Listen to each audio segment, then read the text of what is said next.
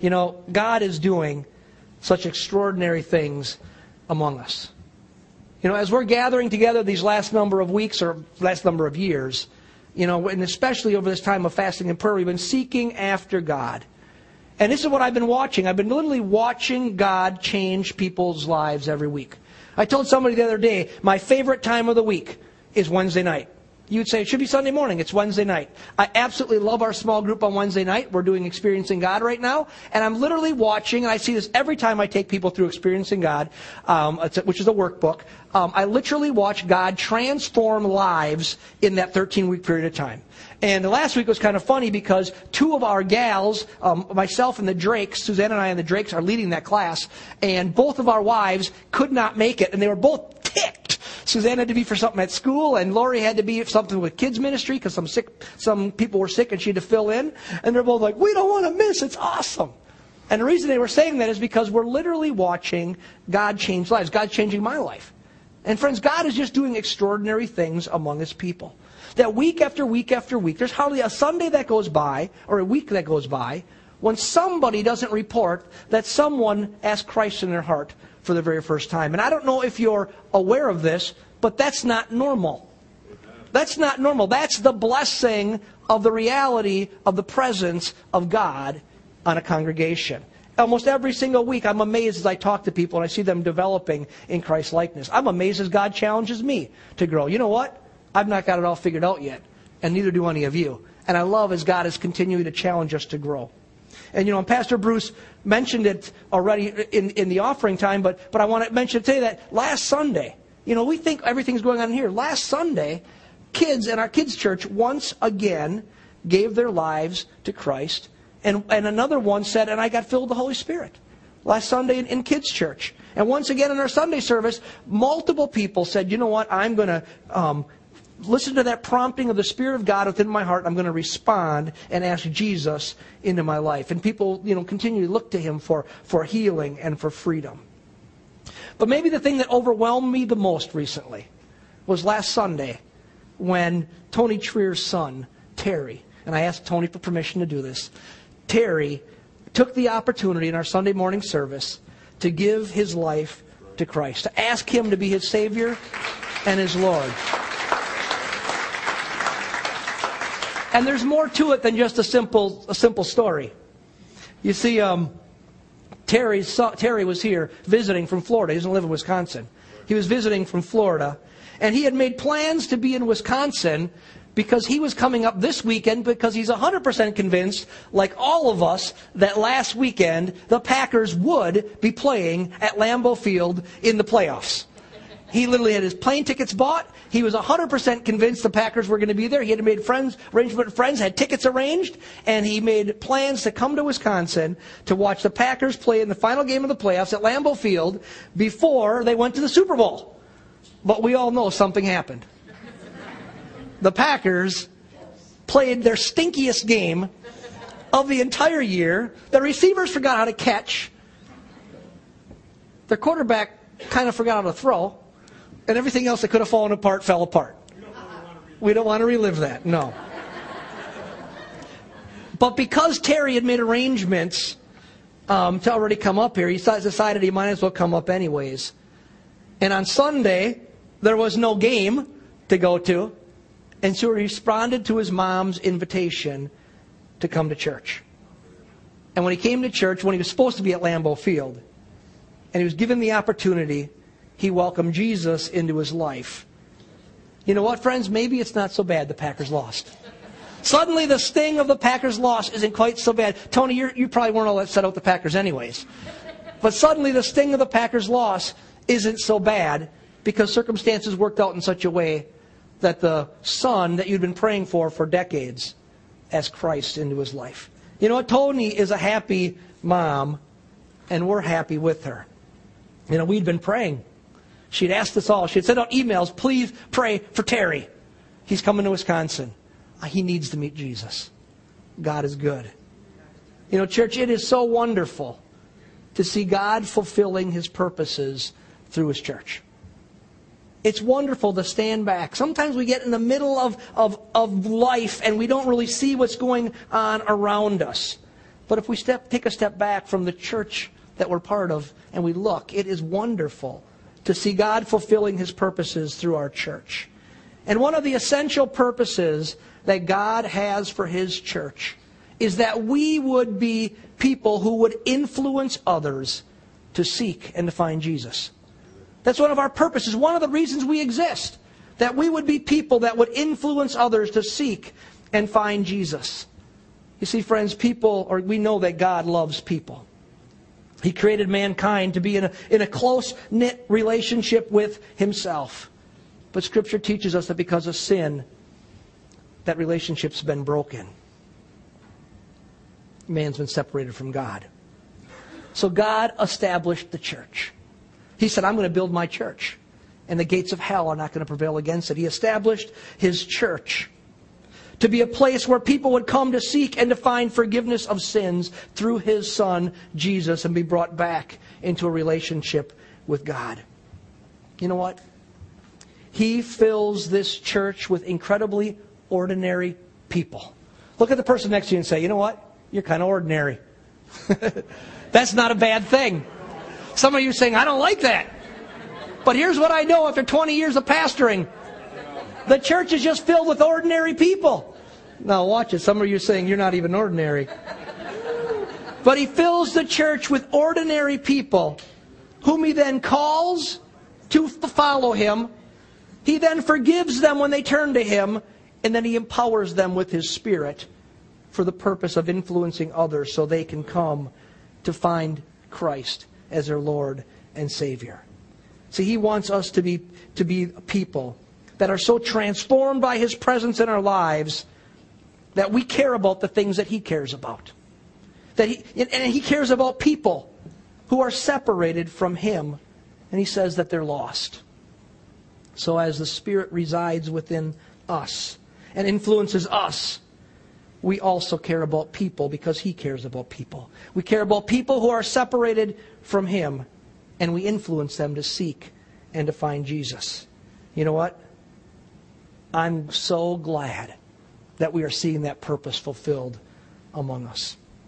Now, there's a section of Scripture that I want us to look at today that can help us as we give ourselves to this purpose. Give ourselves to this purpose of influencing others to seek and to find Christ. See, because like Tony, we all know people who have yet to meet Jesus as their Savior and Lord. And, and like Jesus, our heart beats for them. We want them to come to find what we've found. So today what we're going to do is we're going to go back into the Gospel of Mark today. If you're new to the church, you might not realize something that, that we have been going just section by section through the Gospel of Mark. And we took a detour from that for a little while, kind of over the holiday season and the beginning of the year for a prayer emphasis. And what we're going to jump into the scriptures today is exactly talking about what I'm talking about today. And the interesting thing was, that wasn't a plan.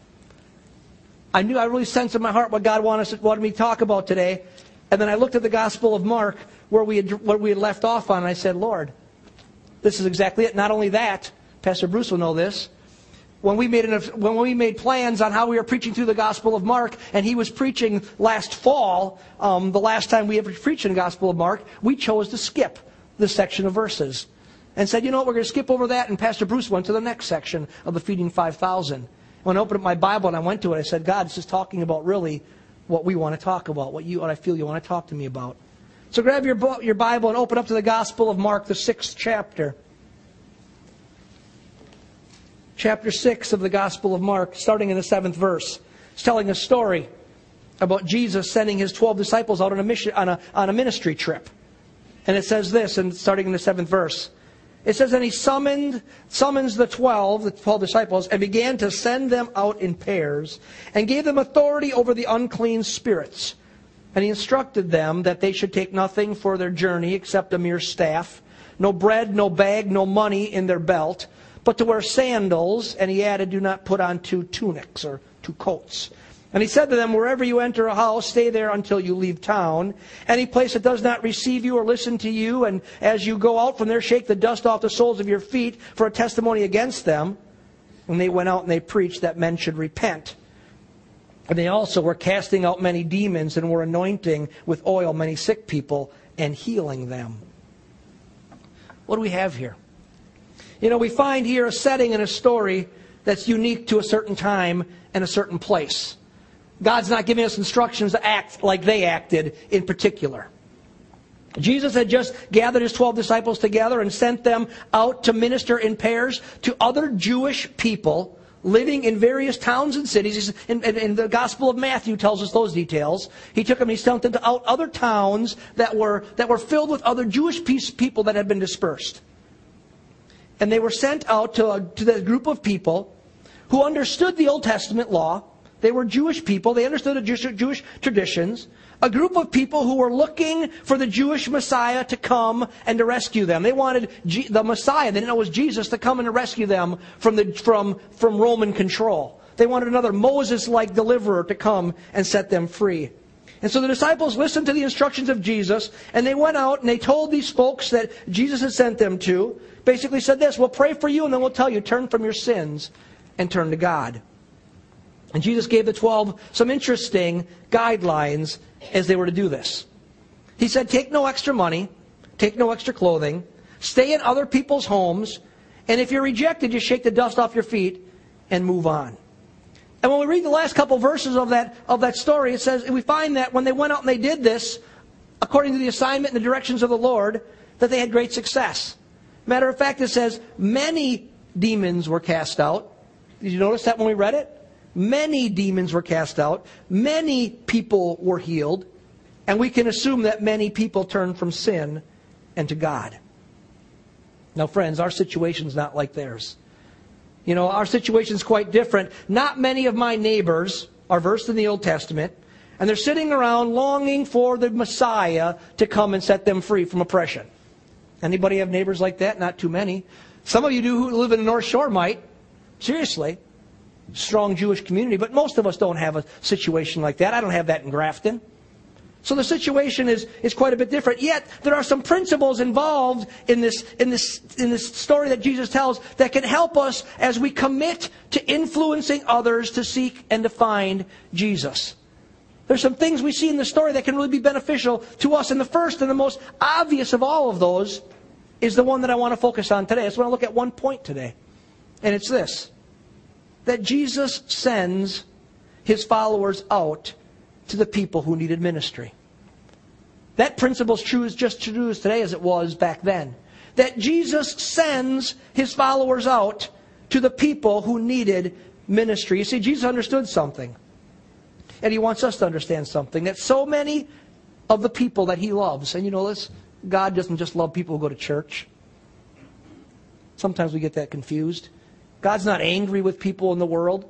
He died for all people. He just wants us all to come in a relationship with Him. And Jesus understands and He wants us to understand that so many of the people that He loves won't come to Him and won't come to His people for help. And so He sends His people to them to offer them hope and offer them help. That Jesus sends His followers out to the people who needed ministry. Friends, much of the ministry that we are to do for others is out there. We forget that sometimes in the church world because we love church so much. We love coming together and singing songs and being with one another, drinking coffee, having donuts, having fun, talking about stuff. You know, this morning I talked to somebody about rabbit hunting. You know what? I try not to too much, but can I brag? Who knows what a Taurus judge is?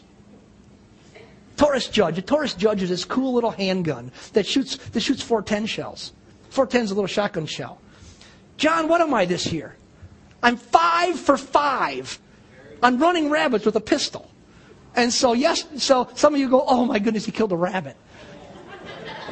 You don't want to meet your tomato plants, do you? Right? I'm just helping you out in your garden. And so, you know what? We love coming to church. We love talking about Jesus. We love talking about everyday life. We're supposed to be a family. It's wonderful. But we sometimes forget that much of the ministry that, we, that we're to do for others is out there. It's outside the walls of the church. And it's done by all of us really ordinary people in our ordinary worlds. That's why I wanted to talk about the fact that we're ordinary today. Because sometimes we think the work of God is to be done by paid clergy who go to Bible college and seminary, and we come out and we're supposed to have all the answers. Guess what? We don't. My job is to help other people do ministry out there. My job for me is to also do job ministry out there. We got to understand the bulk of the ministry that God has commissioned us to do does not take place in the walls of a church. And you understand something, friends? There's a method to our madness in how we do church at Portview. Matter of fact, many of the things that we do here, we do in a certain way to equip all of you to do ministry out there. You know why we do prayer circles? We just did them today. We do them about twice a month. You know why we do them? You see, we know we always want to give God an opportunity to do miraculous things in our lives as we seek Him in prayer. He tells us, if we ask, we'll receive. So we're going to ask. If you got, you know, God heals migraine headaches when we pray. And so we believe that thing, that stuff really happens if we ask Him. So we ask and we receive. We understand that. And we could accomplish that objective of church by every week just calling everybody forward and, and Pastor Bruce and I going and praying for people. And, and you know what? I believe God would do some, some wonderful things that way. He really could. But we know something, friends. We know that, that much of the ministry that God has called us to as a family is out there. So when we encourage you to pray for one another in here, what we're really trying to do is to teach you how to pray for others' needs out there. It's a very intentional reason that we do it that way. It's to equip you so that when you go out there and the person who's next to you and on the assembly line and the person who's next to you, you know, is a, as a neighbor and they say, you know what, you're not going to believe it. The doctor just told me I got cancer. You know how to pray. You've been doing it. You've been doing it a couple times a month in church. You've been teaching, learning how to pray for people out there.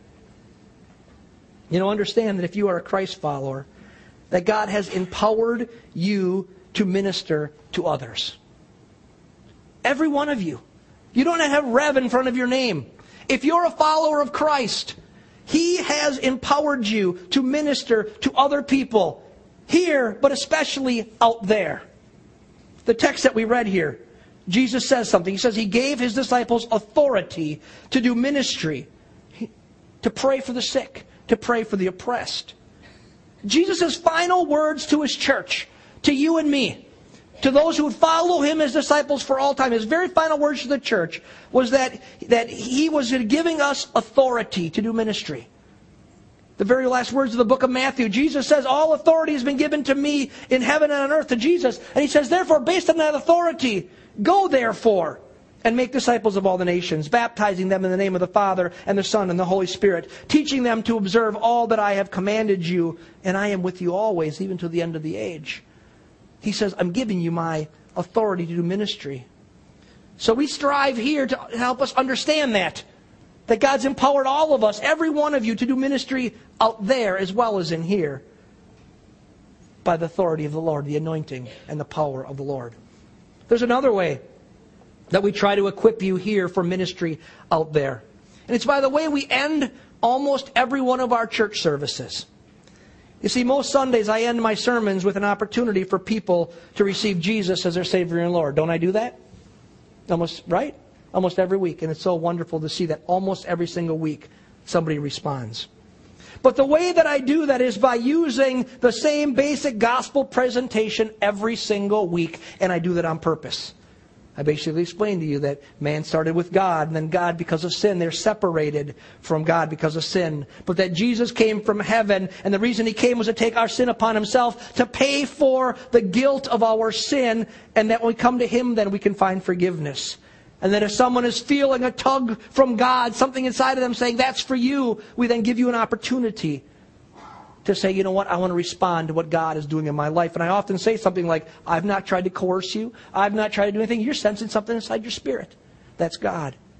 The reason that I present it the same way every week is so that each of you will understand how to proclaim the gospel out there.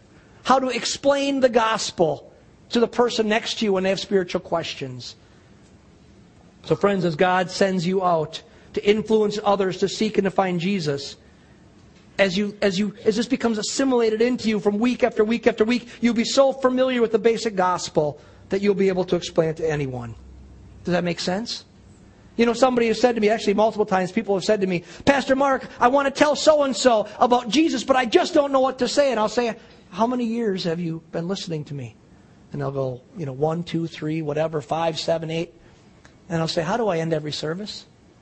And they'll still they'll tell me, You say this, this, this, and this. I say, What did you just tell me? They'll go, The gospel. I'll say, Go and tell. So we, do, we work hard to equip us for ministry out there. You know what? There's something else we do here to help you go as you commit to influencing others to seek and find Jesus. It's that we structure our services so that you can feel comfortable bringing the people that you are ministering to out there in to here.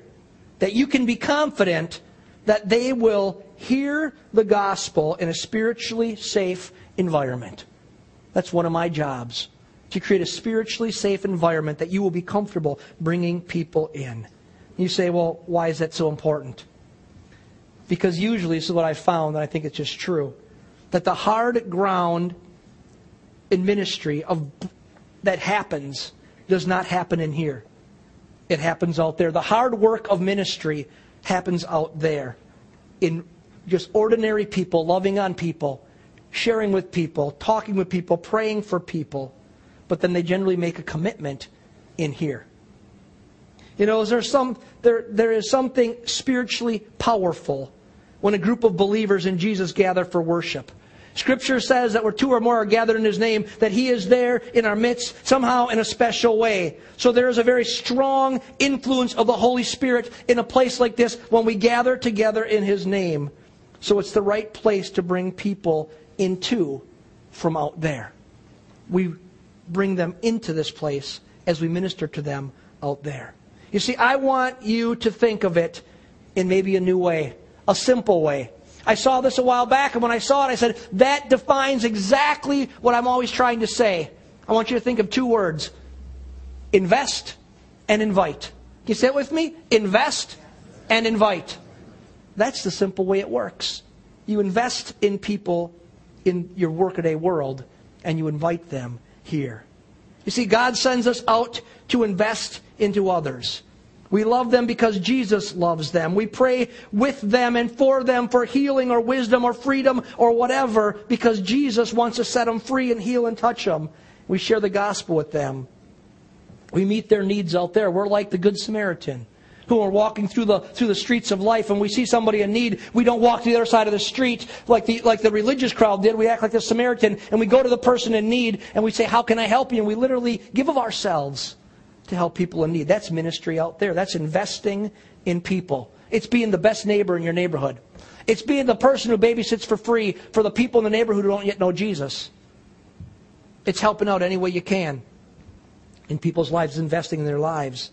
And then we invite them to come into an environment where God can seal the deal.